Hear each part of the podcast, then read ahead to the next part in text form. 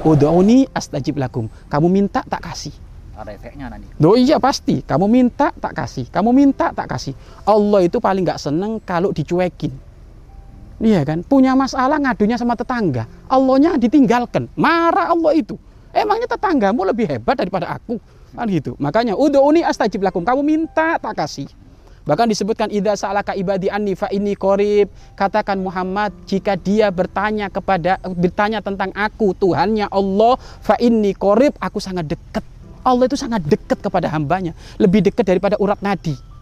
Nih, Maksudnya gimana tuh? Pengertiannya ada gitu. lebih dekat dari urat nadi itu. Muka kita dengan urat kita kan dekat nih. Urat leher itu loh, dekat. Allah lebih dekat daripada itu.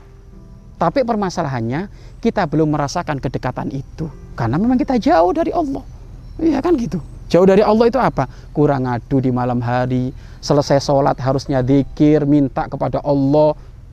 Kadang, kadang kan kita gini, kita ini kalau selesai sholat kan ingat sandal.